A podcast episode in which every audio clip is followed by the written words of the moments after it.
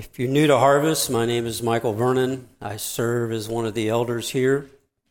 As you know, our senior pastor is on vacation. And we are continuing our sermon, our elder led sermon series this morning, and it's called The Journey through the Letter of James. Today we'll be looking at James chapter 4, verses 1 through 10. You know, this is a difficult task for me. Um, I labor over the idea of preaching. First Timothy talks about elders and overseers being a, having the ability to teach. As I prepared, I admit I have struggled.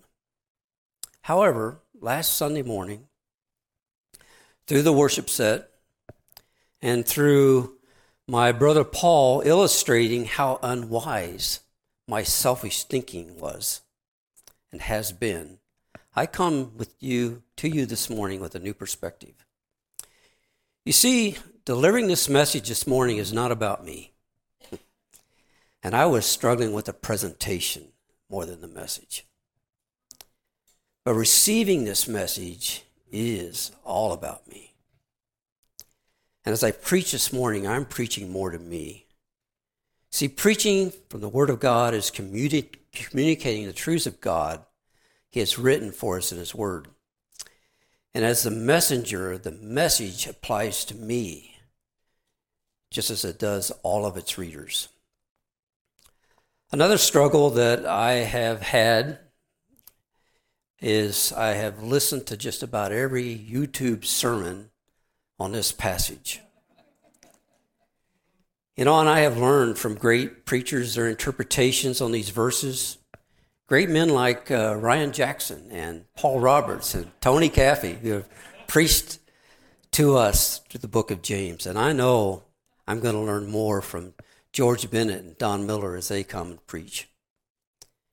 But men like John Piper and John MacArthur, Warren Wiersbe, and plus other numerous sermons on the internet. And uh, one of these struggles that each one of these sermons comes away with a different slant.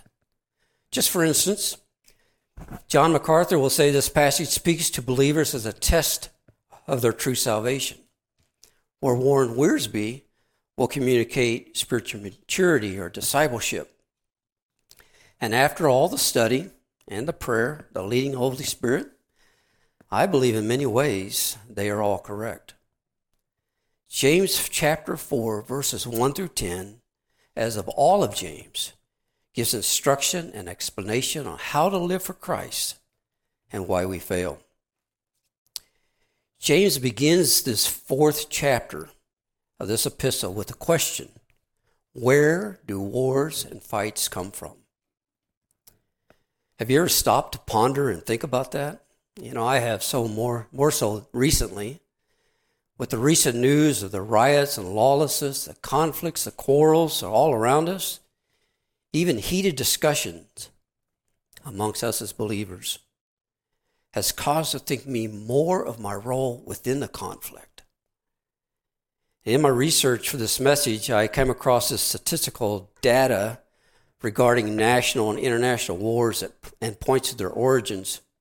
It goes something like this A conflict between two cities in France almost a thousand years ago started as a conflict over a water bucket.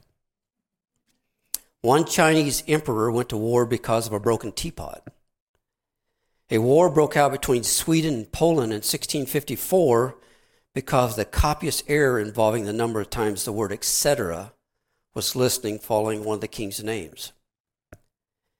One of the many conflicts between England and France originated with the spilling of a single glass of water.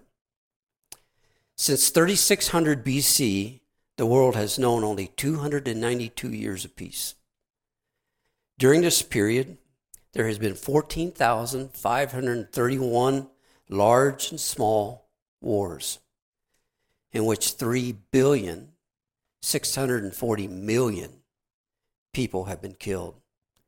And this statistic is dated by at least 10 years. As we come to James 4, we see more at stake than international conflict. James was addressing yet another test of profession of a person's profession of faith.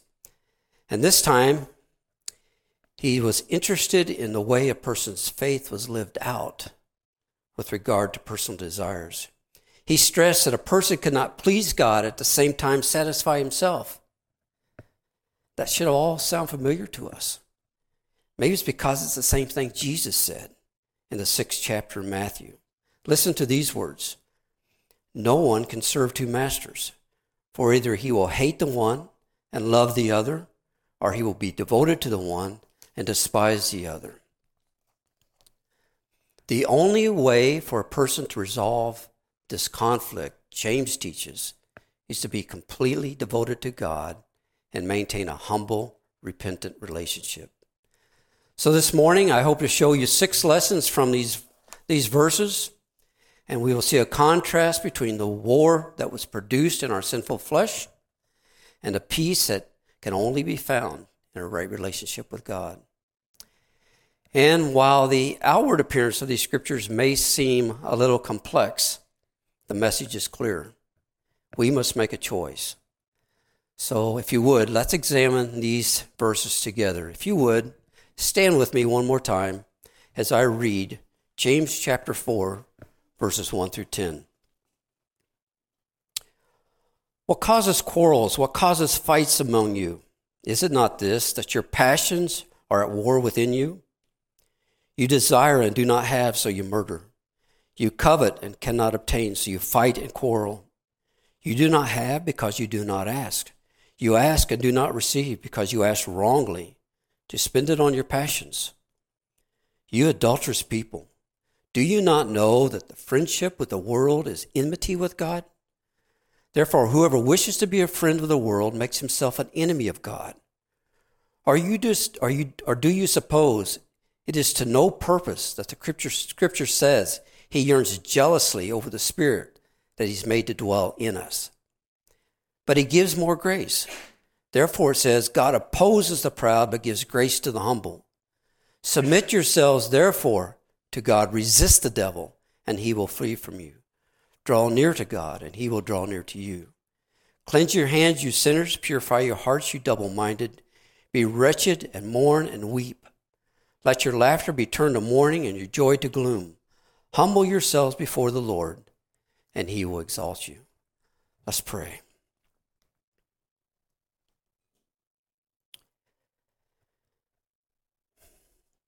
Almighty God, I just one more time want to just pause and allow you to take control of our thoughts and, help us in our thinking.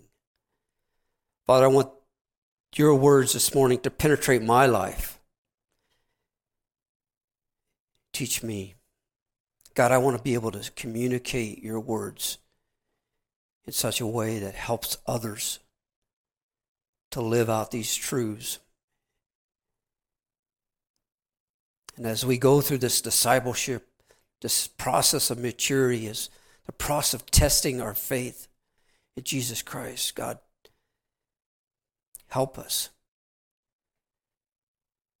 May these truths just land in a place in our heart this morning that will help us to see ways that is not pleasing to you and repent, turn,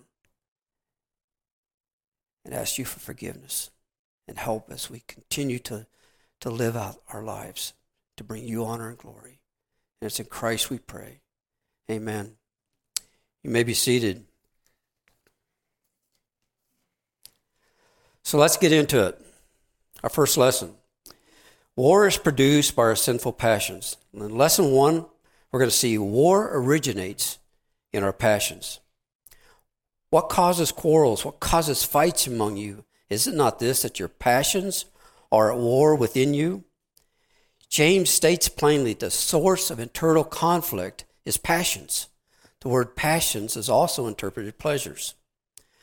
John MacArthur defines it as the gratification of sensual, natural, fleshly desires. John goes on to say in the New Testament, this word is always used as a negative, an ungodly sense. Hedonism, which comes from the Greek word hedon, which is a translated Greek word here in James, is the uncontrolled personal desire to fulfill every passion and whim that promises sensual satisfaction and enjoyment. So, to be clear, we're not talking about being passionate about something, right? I love to water ski, so much so that I am willing last Thursday morning to get up at 4:30 and meet Alan White and other men at the lake at sunrise. We do this so we can experience the lake at its best. Many times the lake is like glass. The thrill, the excitement, the fun, it's invigorating. Not to say anything about our camaraderie and relationships that are being built. You could say that I am passionate for this sport. And we've heard it said that people are passionate about life. This was meant as a compliment, and we can understand why. Our history books are filled with men and women who have discovered and who have invented as a result of their passions. These are good things. They can, there can be virtue in adventurous living. However, this is not what James meant when he said that wars and fights are as a result of passions within us. The kind of passions that James was talking about was passions leading to self gratification. These passions are driven by the question what's going to make me feel good? What's in it for me? Personally, I have learned that that's the hard way, that's not a good idea. It's kind of like going to the grocery store when you're hungry. You think of all the food that tastes great and that would satisfy your hunger, and as a result, you end up buying things you don't need. But the matter is far greater, greater. It's far more serious. The church can be a place of self gratification. My favorite color is blue. I'm comfortable with the thermostat at 68. I like music loud. But suppose your favorite color is not blue, it's red. God forbid. you like the thermostat at 74, not 68. You like to sing softly. You have to agree that we have some differences. Could it possibly, uh, could we possibly have some conflict over these things? The answer obviously is yes. And it ought not to be true in the church. But so many of our conflicts of the body of Christ originate in fleshly desires and our selfish determination to have things our way. We like to see the church kept the way we like it, and we'll fight to keep it that way. I wonder if our passions and our pleasures could be so great as to keep the Holy Spirit from our fellowship could it be so that our own struggle to assert ourselves might be the very thing that quenches the Holy Spirit sometimes? And I believe that is exactly what James is suggesting in verse 1, chapter 4. We are sinful people. We are driven by our sinful de- desires that are ever struggling to make themselves known in our lives. However, there is still more about this war which brings us to our second lesson this morning. Our first lesson, we learned that in verse 1, our war originates in our passions. Our lesson, our second lesson, our passions carry us down a sinful path. We see this in verses 2 and 3. James describes a vicious cycle of desires and actions, all with no satisfaction. He describes sin as a sort of bottomless pit always looking for more, but never able to satisfy. So let's look at these verses a little closer. He begins by saying, You desire and do not have. Have you ever noticed that no matter how much you have, it's never enough? You know, we're like that as human beings. And I found this illustration of a king who was having trouble sleeping, and he, and he was told that if he could wear the shirt of a truly satisfied man for just one night, it would cure his insomnia. So his officials searched the kingdom and they found a truly satisfied man. There was only one problem he had no shirt. As long as we have something, there will always be something else to want. And this is not, is this not the reason that Satan was able to tempt Adam and Eve in the garden so easily? They had everything except the right to eat from the tree of knowledge of good and evil. It was such an easy step to take that one thing that God had excluded from them, yet we say that they had everything else. Why was it such a big deal? Simply because they did not have it. It's not what they have that presents the problem, it's what they do not have that presents the problem. The next words James uses here so you murder, you, you covet, and you cannot obtain.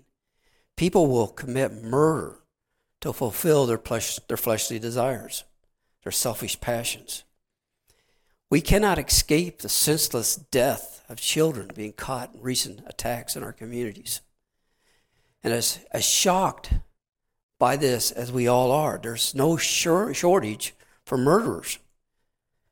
People from all walks of life who have taken the life of another for what often seems unimportant. Suppose we were to ask any of these murderers if they felt satisfied after committing their crimes. How many would tell us that they were? Few, I doubt, if any, uh, would tell us that their crimes, crimes brought true satisfaction. And that is exactly the nature of sin.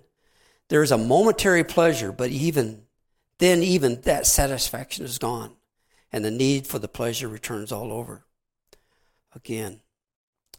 And the last part of this verse says, So you fight and quarrel. You do not have because you do not ask. You know, I've witnessed that some people enjoy a good fight. And I've been known to enjoy a good debate myself, even when I had no clue what I was debating. There's a story of a general who, having defeated his last enemy, wept at the thought of having no more conquests. Some people are driven by the need for conflict. But let's say today, there is no place for that kind of struggling here in the church. Are there battles to be fought? We're instructed to fight the good fight of faith. 1 Timothy 6:12. We're instructed to put on the armor of God. Ephesians 6. Attacks against the cause of Christ, battles against those who deny the scripture and its claims, wars against the world and its influences. But the battle should never be among brothers and sisters in Christ who are seeking to advance the gospel and reach the lost with the message of salvation in Jesus Christ. What James is addressing is the issue of brothers and sisters in Christ who are filled with passions of self. We see in verse 3 you ask and do not receive because you ask wrongly to spend it on your passions. This verse references early passages in the Gospels in which Jesus told his disciples that whatever they ask in, ask God in his name, they would receive it. James tells these believers that the things that they ask for are not the things that they need. They are driven more for their selfish desires than obedience to God. We've all experienced that. Sometimes we're too, day, too late for a deadline at work, so what do we do? We pray for grace. We fail to study for a test and we pray for superhuman recall. We pull in a parking lot when the store's about ready to close and we pray for grace from the storekeeper. In every situation, our motives are at best questionable. We're trying to avoid the circumstances of our own failures. And in fact, we deserve them. How often, when we are praying for miracles, we pray wrongly, as James asked. You ask and do not receive because you ask wrongly, to spend it on your passions. Most of the time, when we do this, it's really just to satisfy our personal desires and has nothing to do with the will of God. It's kind of like praying for a cheese pizza to fall out of the sky while laying in a hammock in your backyard. It's exactly that flippant and selfish. And our prayers can be that way. And that's exactly why they go unanswered. So we've seen the truth of the war that originates in our passions and that our passions carry us down sinful paths. Now James targets spiritual adultery in lesson three. Sinful passions is equivalent to spiritual adultery, which keeps us from a right relationship with God. James says, You adulterous people, do you not know that the friendship of the world is enmity with God? Therefore, whoever wishes to be a friend of the world makes himself an enemy of God. You know, I have been accused of a few things in my life, and I can't remember being or recalling being accused of spiritual adultery.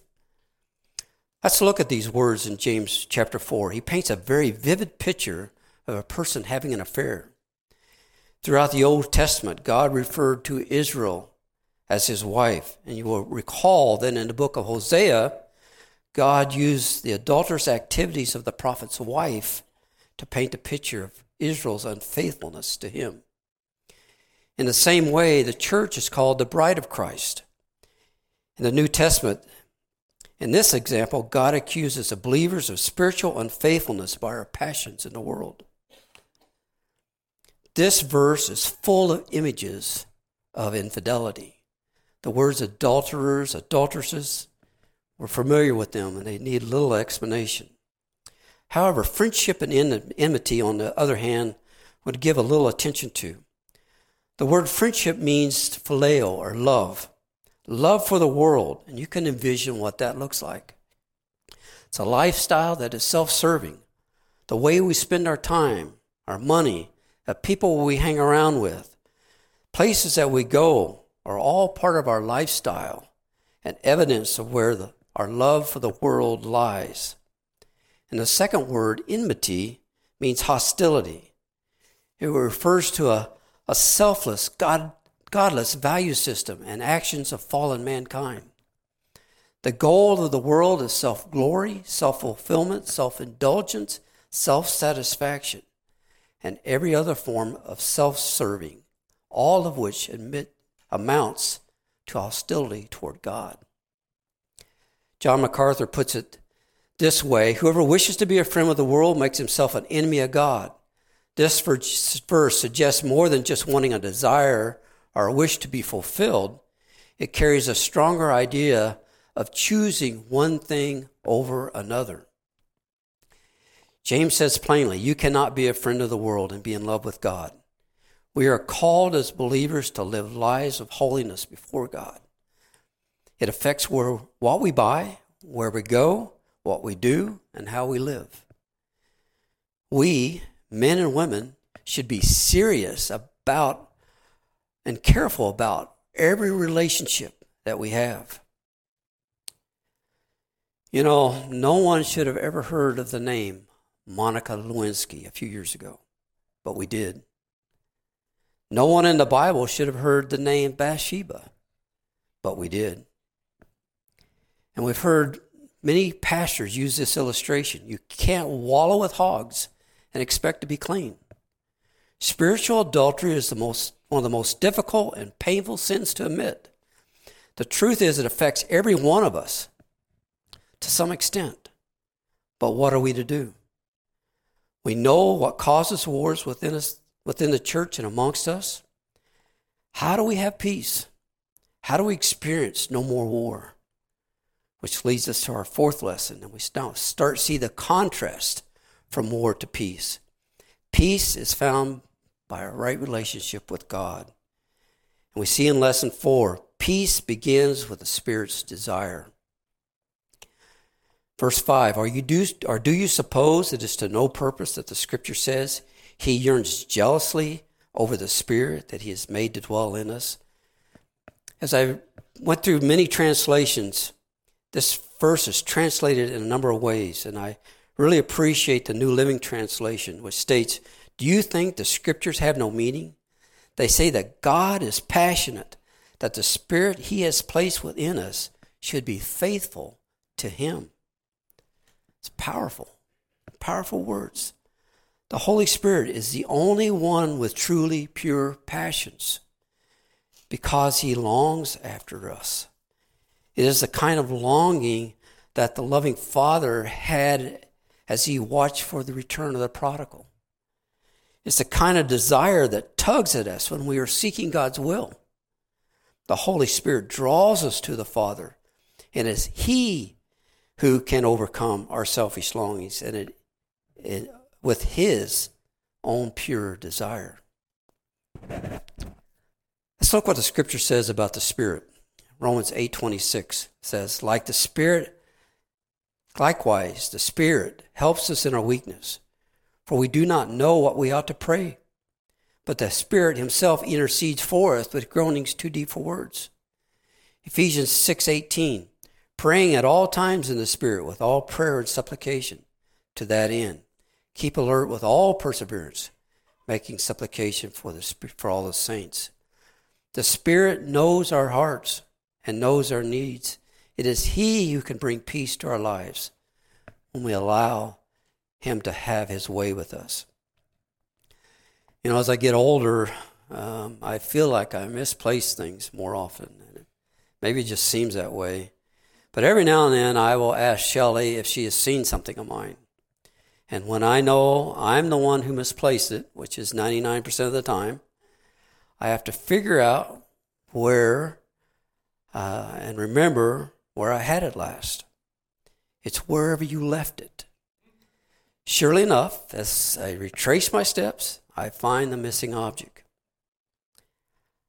I wonder how often we forget of the Holy Spirit indwelling in us. We go off running to accomplish something great for God, only to find our efforts are powerless, they're forgettable, God reminds us that the Holy Spirit is right where we left him. He will go with us in the ways that God intends us and no farther. He will empower and encourage us in the plans of God if only we let him. The Bible said God is passionate that the Spirit he has placed within us should be faithful. So we first looked at the war that originates with us in lessons 1 through 3. We're now look, learning the peace that produced by a right relationship. In lesson four, we just saw that peace begins with the Spirit's desire. Lesson five humility is our first step to receiving God's grace. Let's look at verse 6. But he gives grace, he gives more grace. Therefore, it says, God opposes the proud, but gives grace to the humble. Although this statement is best made in verse 10, I want to begin dressing it here in verse in the context of verse uh, 6. You know, we're all too quick to talk about grace. It's something we as familiar as believers are familiar with. Uh, we can't explain it, but we know how it feels and what it does for us. We love to sing Amazing Grace. How sweet the sound that saves a wretch like me. Grace has a powerful effect in our lives. We've heard it defined as God's riches at God, Christ's expense, unmerited favor, love without measure. But what about this stipulation on grace? Is there anything we can do to merit God's grace? To read verse 6, you might think that our attitudes come into play. How can something undeserved be gained in such a way? The answer lies in the context of Scripture. God will not give it to people who don't think they need it. What those folks need to realize, however, is we all stand in need of God's grace. Romans 3:23 For all have sinned and fall short of the glory of God. Back in Isaiah's day, the prophets were talking about the needs for God's grace. Isaiah 64:6 we have all become like one who is unclean, and all our righteous deeds are like a polluted garment. We all fade like a leaf, and our iniquities, like the wind, take us away. If for no other reason than this, we stand in need of grace. But how do we get it? This is where James answers the question. He says, God resists the proud, but gives grace to the humble. When we come before God, denying any merits we might have, acknowledging our inadequacy His sufficiency, then we're able to receive grace. There's nothing that we can do to receive it. We can't dress grace up. We can't make it more attractive than it already is. There's no human being can improve upon it. All we can simply do is take it and say thank you. This is where humility is important. As Americans, we have experienced many good things in our life. We are self sufficient. And nothing gives me more satisfaction than doing things myself. I recently put in a microwave over our stove, and all through the instructions it talked about this two man lift. Guess what? I did it myself. However, after installing the microwave, I needed to remove it again and finish some electric back behind the stove. It was at the end of the day. I was tired. I went skiing that morning and I tried to put the microwave back in place and I couldn't do it. I was trying to figure out and engineer something to allow me to handle this microwave. I admit it was humbling to ask Shelley to help me. Only when I came to the, re- the realization I could not do it on my own. Proverbs 16, 18. Pride goes before destruction, a haughty spirit before a fall. Whenever you and I are riding high on super self sufficiency, we should get ready. As believers, we will experience humility.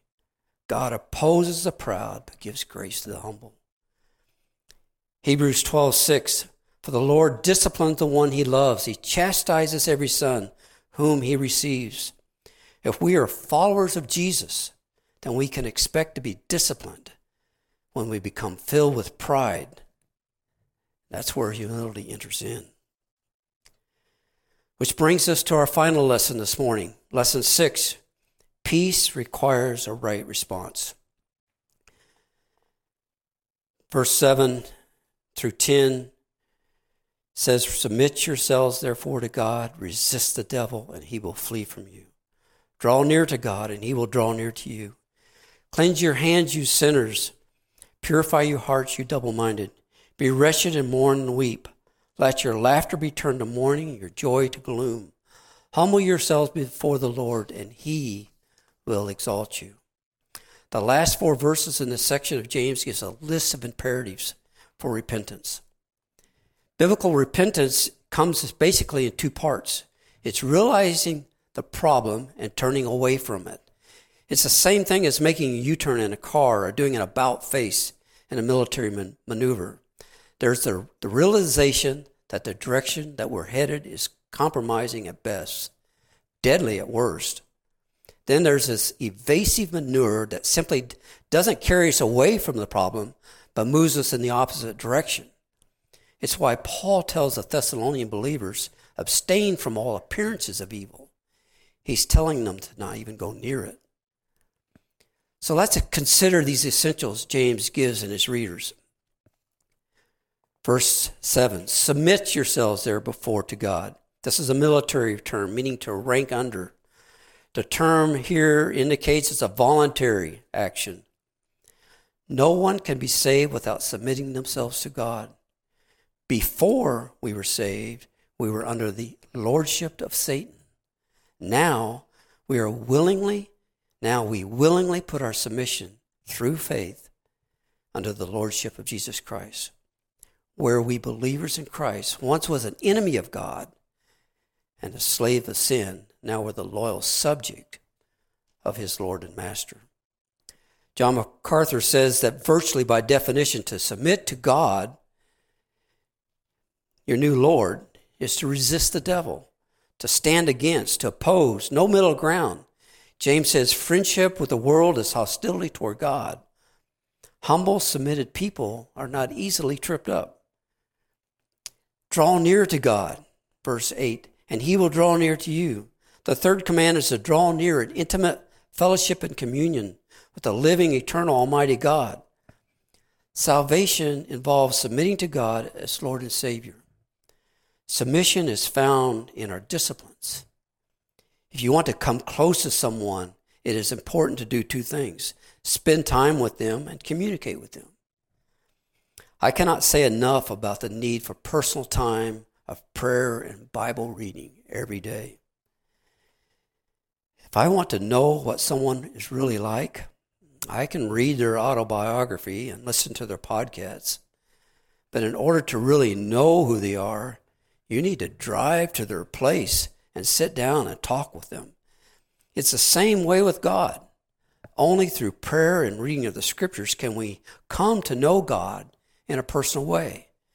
James says that if we come close to God, he will come close to us. Cleanse your hands, you sinners.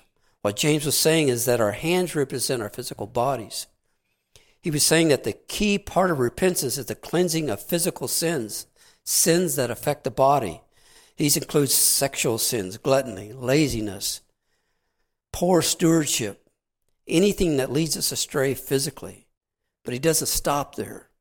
This is a call for those who have not trusted Jesus Christ as Lord and Savior to submit, to come to God, put your faith and trust in Jesus Christ and the one who has paid your debt to sin. Purify your hearts, you double minded.